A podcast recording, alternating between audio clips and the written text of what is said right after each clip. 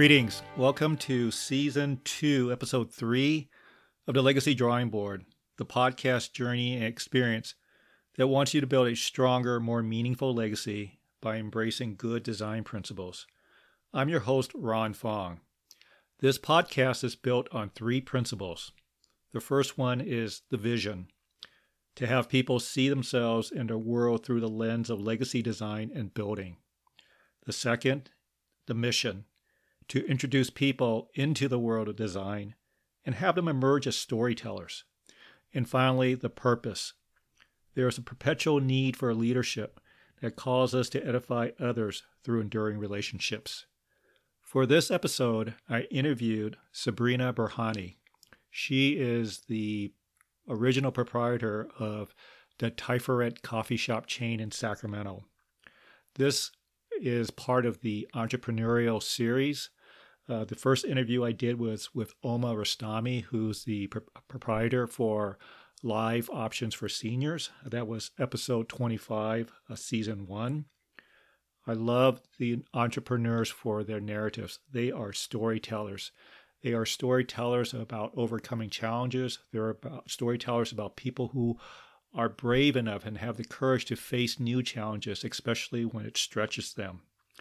And they're entrepreneurs there you often hear that uh, phrase that one year of being an entrepreneur equals 10 years of working for someone else.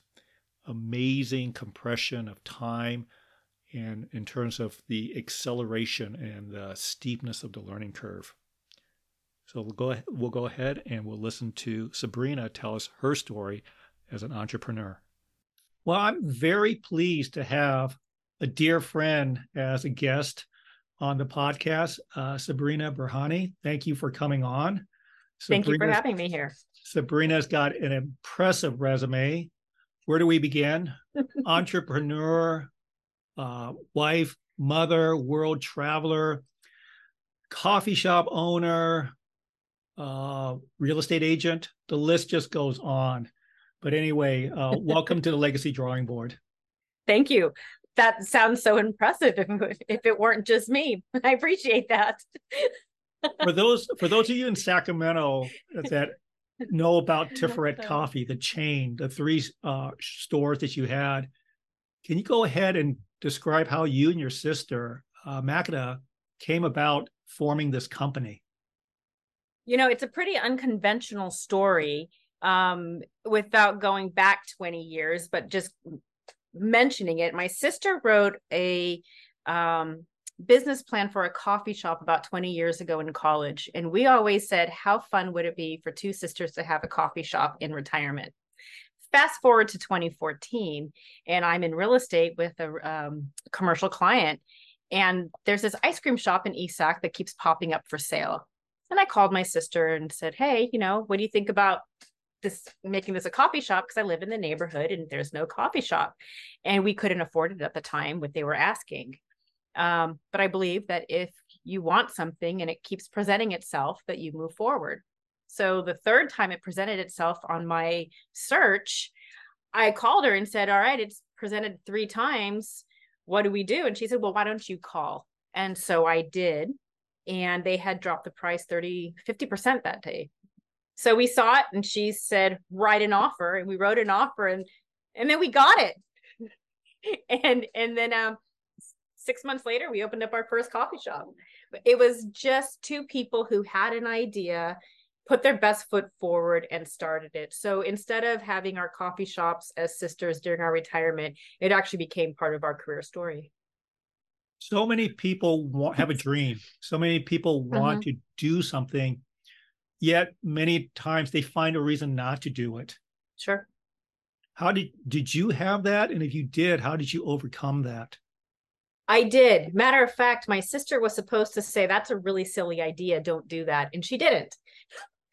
Um so when we actually had this shop and she told me to write the offer there was a, a few days span in there.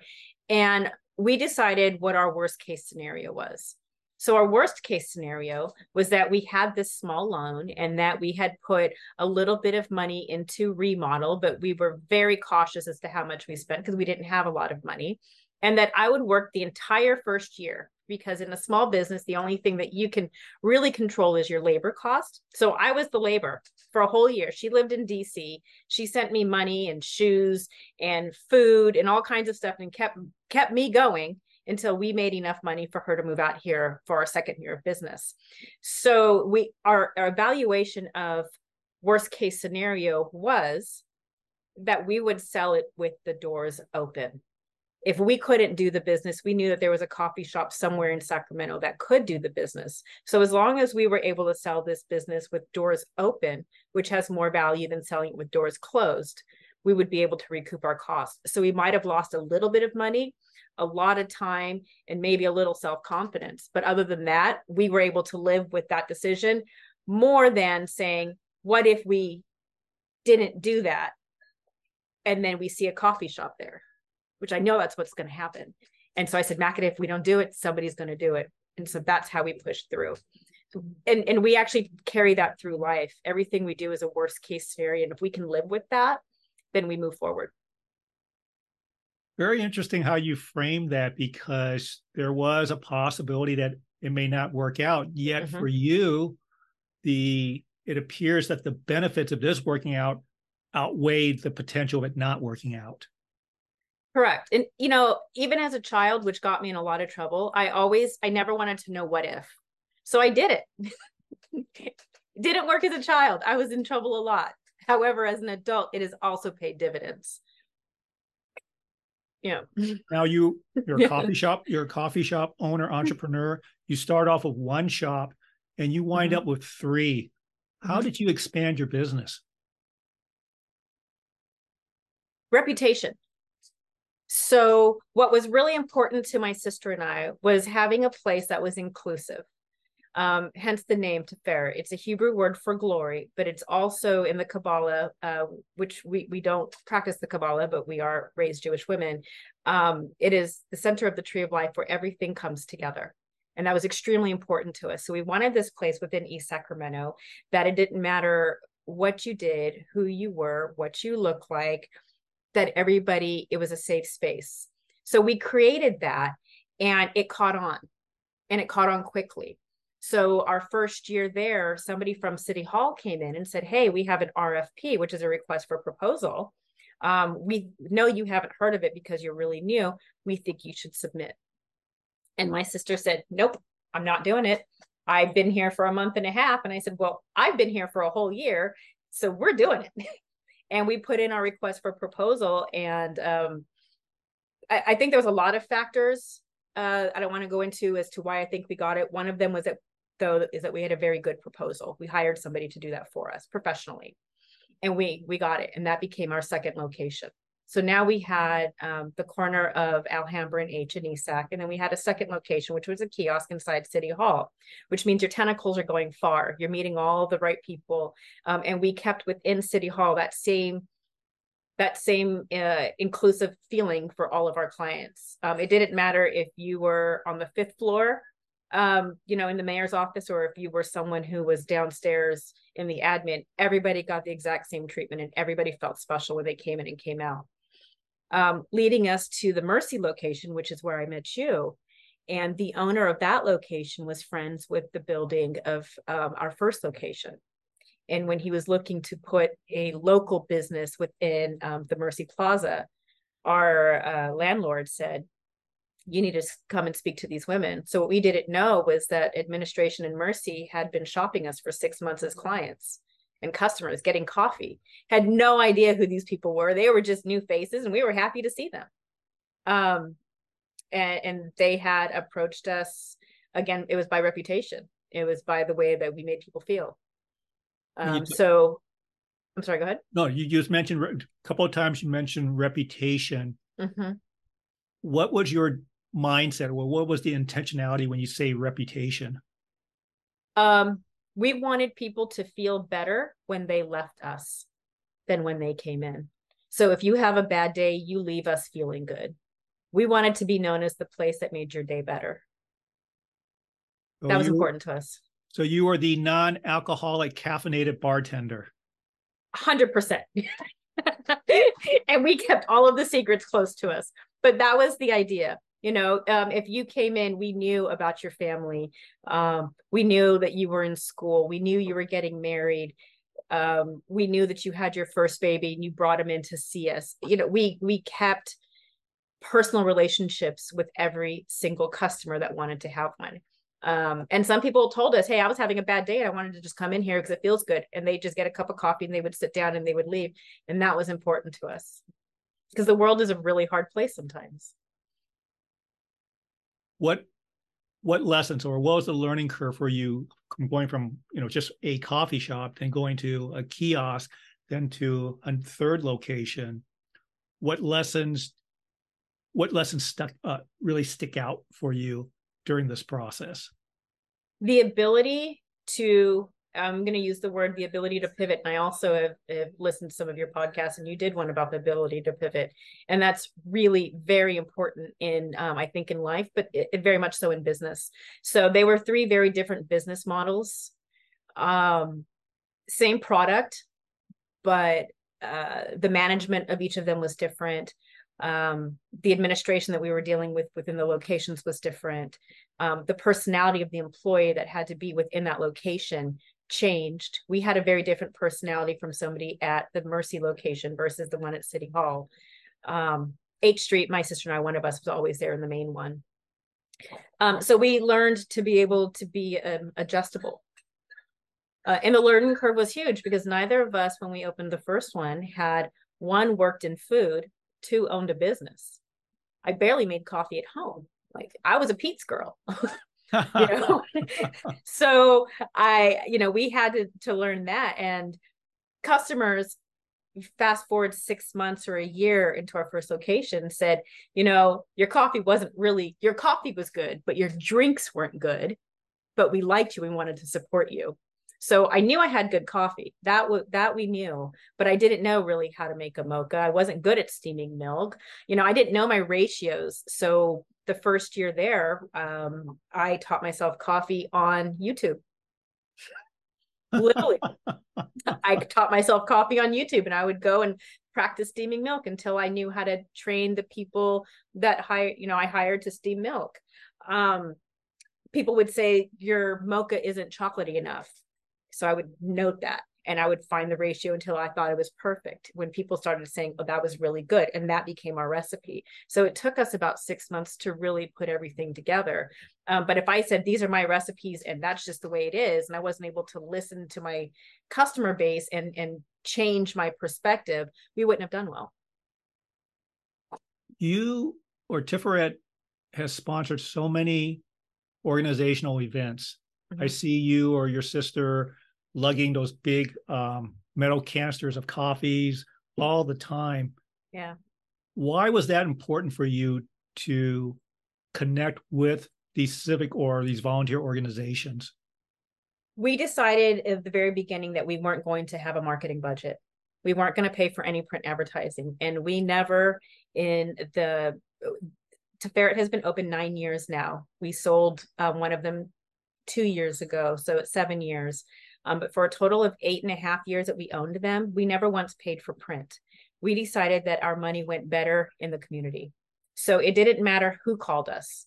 If you wanted coffee at your event, we were there bringing coffee. If you needed a gift card, you got a gift card. If you needed bags for raffles, you got raffles. If you needed shirts or cups, whatever you needed within the community was where we spent our time and our money. So it was more face to face. We were able to have conversations. You could have our product and we were helping your organization. So that was how we grew um, within the Sacramento community was literally one event at a time, hands on.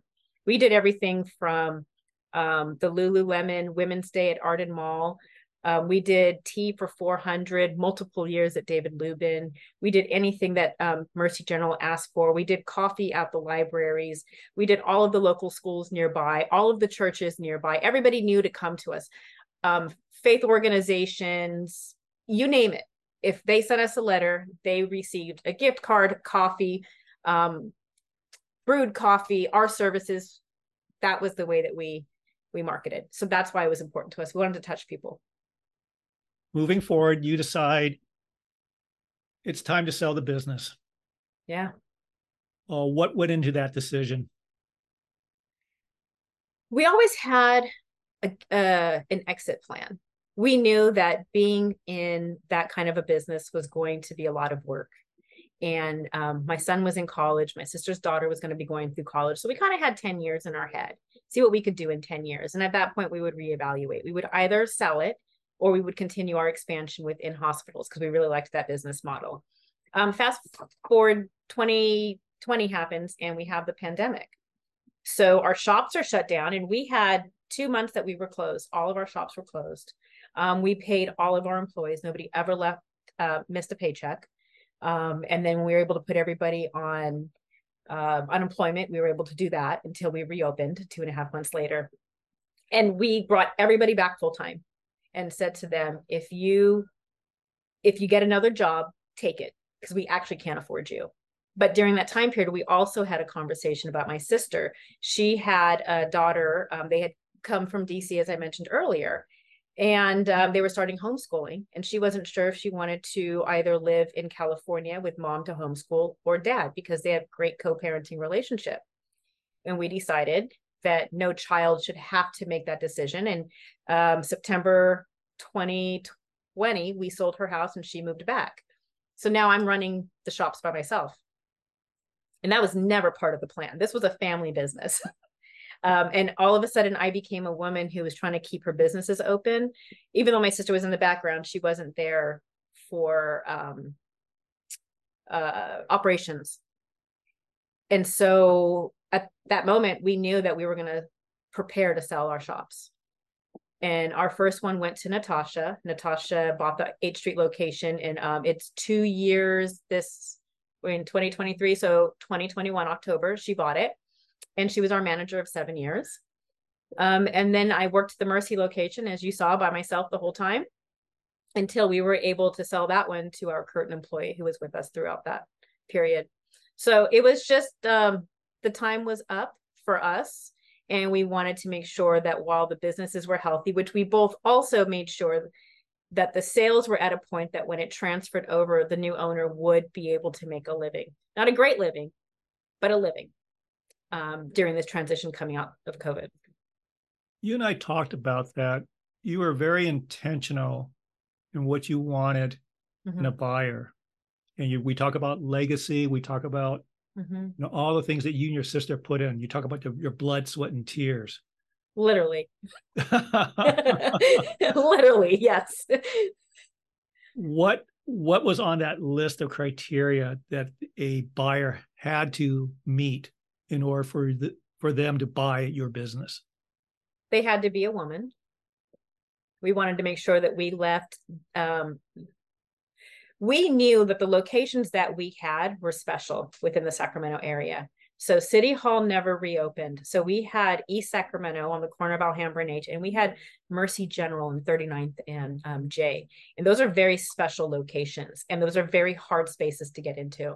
So um, we wanted to make sure that it, it remained woman owned. That was extremely important to us. Um, we wanted to make sure that they were either um, uh, in the LGBTQ community, um, um, from another country, um, or a single mother or somebody somebody who wouldn't normally have the opportunity to have a business in that area. Um,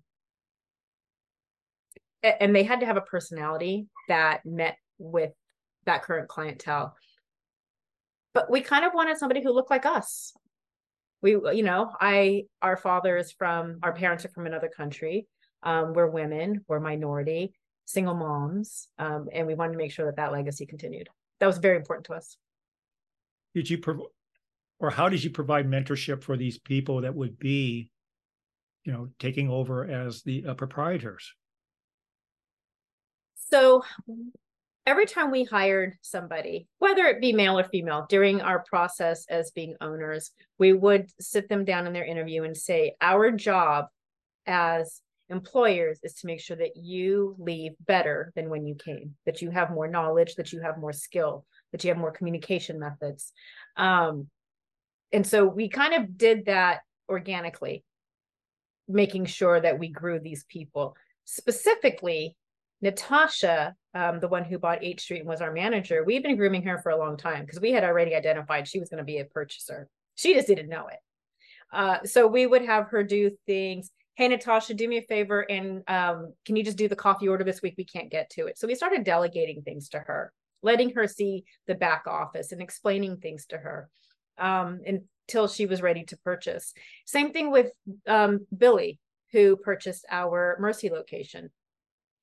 Um, with Billy, we were a little more forward about it you know we said okay this is what we would like to do we would love for you to be able to be the, the buyer of this particular location so let's let's teach you everything so things that employers would typically hide from their employees back office um I, we would see, BCC her on a lot of our emails. She could see the communication methods, how we dealt with with administration, how we dealt with um, uh, online orders, how we dealt with customer request. We let her see everything. We became 100% transparent and also allowed them both into our personal lives and how we were able to also find that work life balance, which we were so awful at in the beginning. Sorry, my door shut. So that was important to us. So we became really transparent to them. I had conversations with Billy, and she said, Had you came to me two, three years ago and said, two or three years from now, you're going to be a part owner of a coffee shop. Mm-hmm. She would have said, What planet are you from? Right. And I think it's amazing that transformation or how you provided again that mentorship, that guidance for that. Uh, and again, I think that's part of your legacy. And you you, you stress time and time again, it's the reputation, the relationships.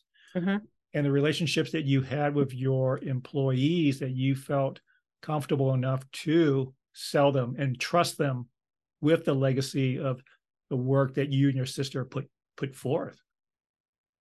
You know it was really important to us um, we found ourselves in a privileged position to be these young business owners. Like if anybody ever said you're going to be a business owner we would be like we would have been billy. There was no way. I would have i would have bet my first you know anything that that was never going to happen. And then we just had um i guess our mom said that we could do anything she said there's nothing that you can't do and so we were kind of naive enough to think we can do this and so we did um so it was important for us to uh pass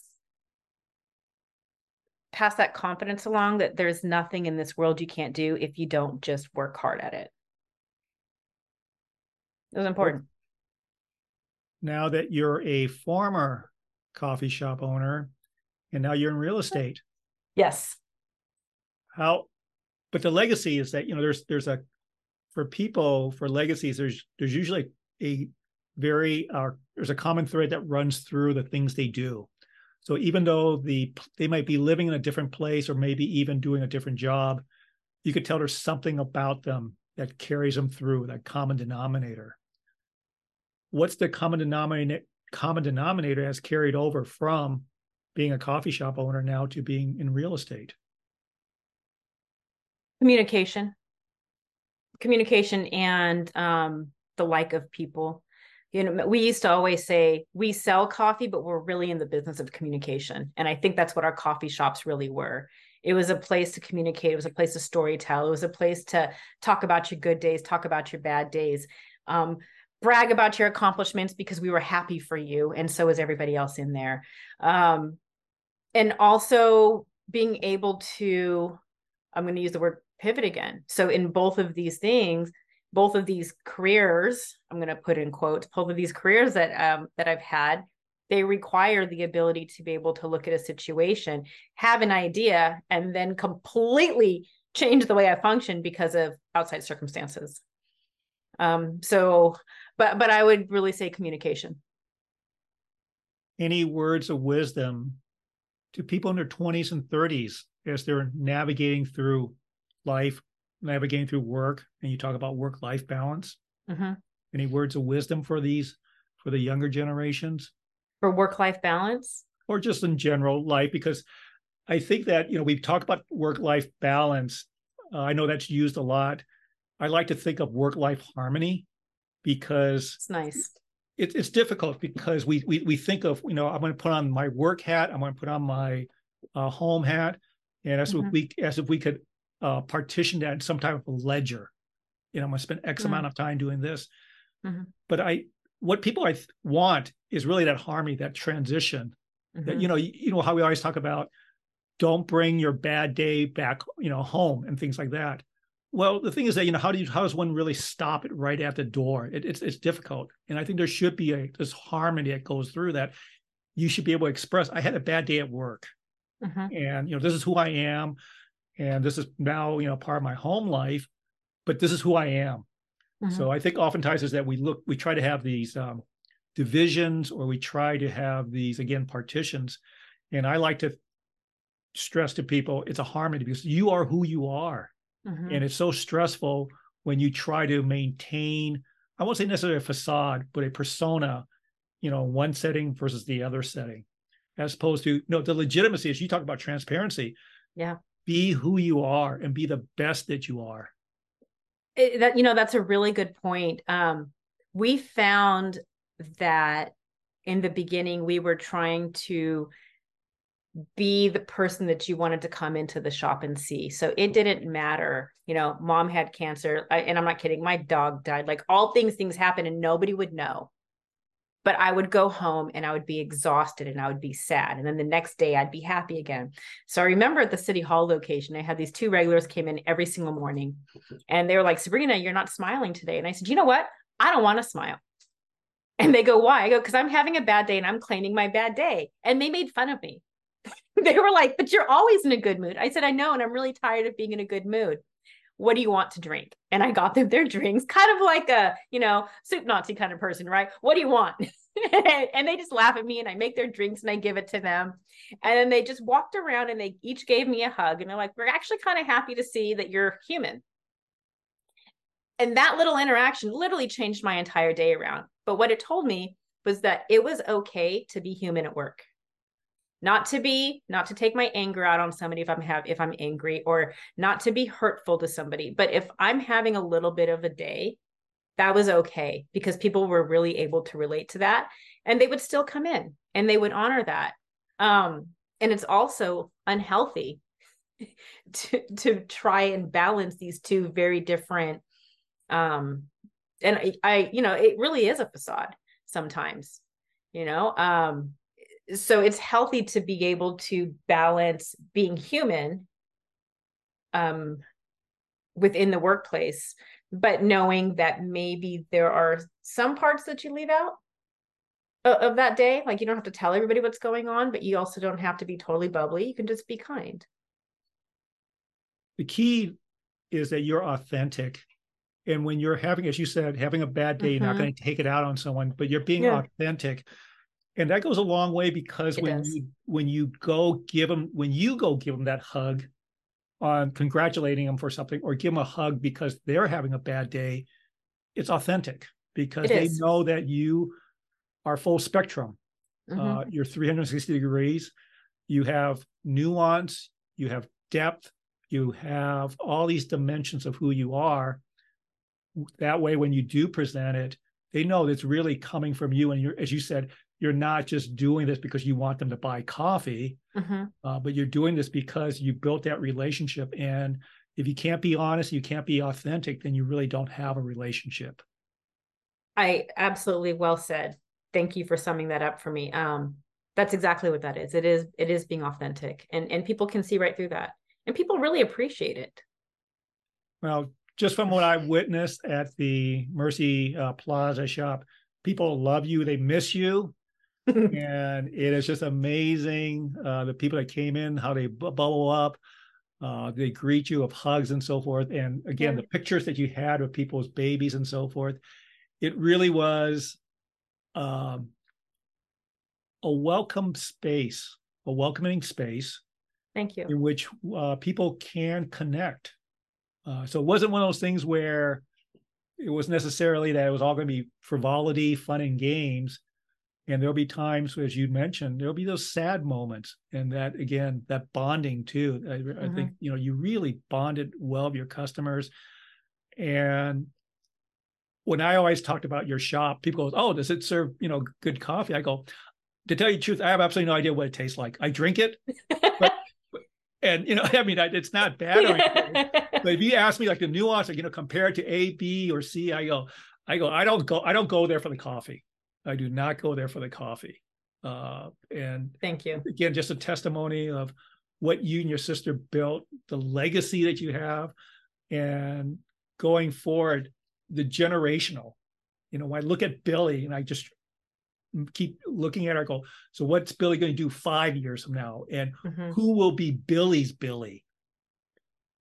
And we have spoken to all three of the new owners of the shops and said, you know, we're hoping that you take this opportunity and that you pass it on to somebody very similar and to keep this legacy going. And you know, we don't know what happens in five or 10 years with them, um, but they have all expressed interest that that's something that they want to do if we can have Tiferets in 30 years from now still there with um, women business owners, I would be a happy person.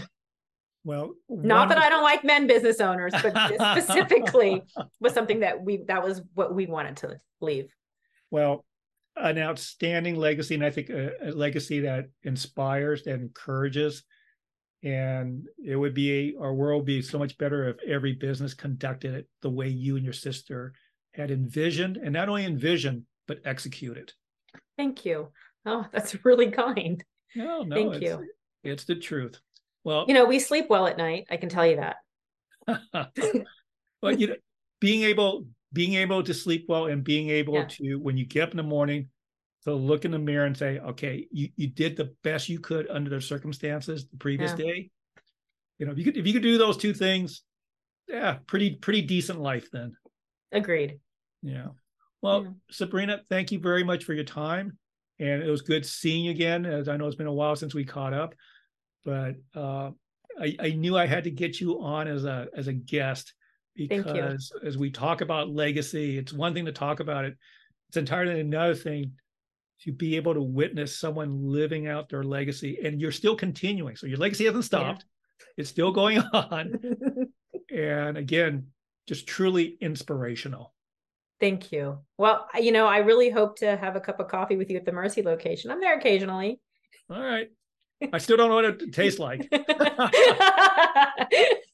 All right. Thank you very right. much, Sabrina. Sabrina had a very powerful message in her storytelling. Her legacy as a coffee shop owner really encompasses the design principles of Dieter Rams. The first is it's innovative.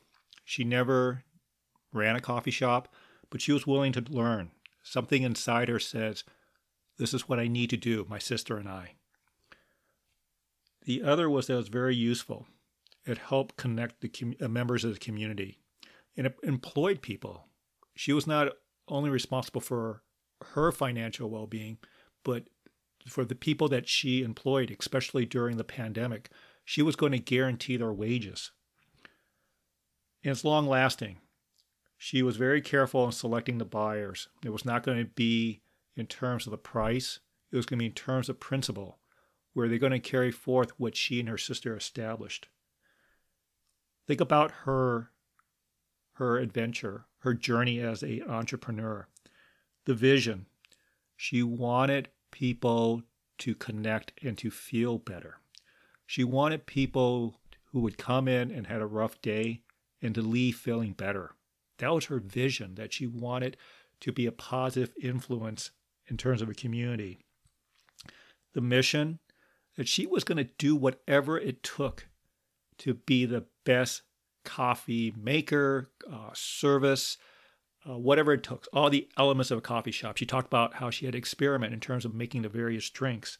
That was the mission. She was not going to cut corners and she was not going to stop until she was satisfied that she was going to deliver the best experience possible for her customers. Her purpose, it goes back to the name of Tiferet. Tiferet is to connect and build in a meaningful way.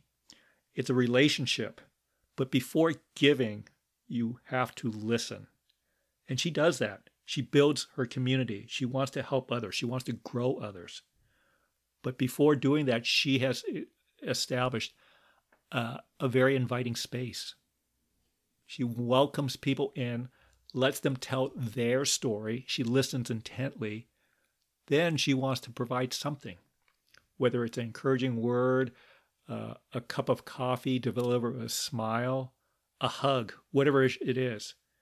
She wants to be there, that shoulder to cry on. She wants to be there to hear your story. In turn, she wants to help you tell a better story. A wonderful, wonderful legacy. And for the people in Sacramento who are fortunate to have met Sabrina and who were at the Tiferet coffee shops, they know what I'm talking about in terms of the experience of walking in, walking in and feeling welcome immediately and always leaving feeling better. And it's not about the coffee, it's about the people. For those of you who are these if these podcasts, these episodes are making you think about your vision, your mission and your purpose and you want to formulate it better, want to have greater articulation, you are interested in exploring how to build your legacy through design, then I invite you to visit my website. That's truenorthshepherding.com and sign up for a complimentary session on how we can work together. For those of you who want to share how you're building your legacy, to share your stories, I want to hear the stories. That's the purpose of this podcast, so that we can learn from each other, that we can grow, and that we can build better legacies. Send me your stories at rfong at truenorthshepherding.com. If you want to be a guest, if you're an entrepreneur, especially, I love to hear the stories. By all means, please contact me and let's get you on an episode. My next episode will be talking about mentorship, which is different than leadership. Being a mentor is different than being a teacher or an advisor. And to get into the specifics. And this is very important because when you are seeking to when you're seeking to have a mentor or to be a mentor, it's important to understand the context and the commitment and the responsibilities of being a mentor. Until next episode, please give your legacy the time and attention it deserves because when you do, we all benefit.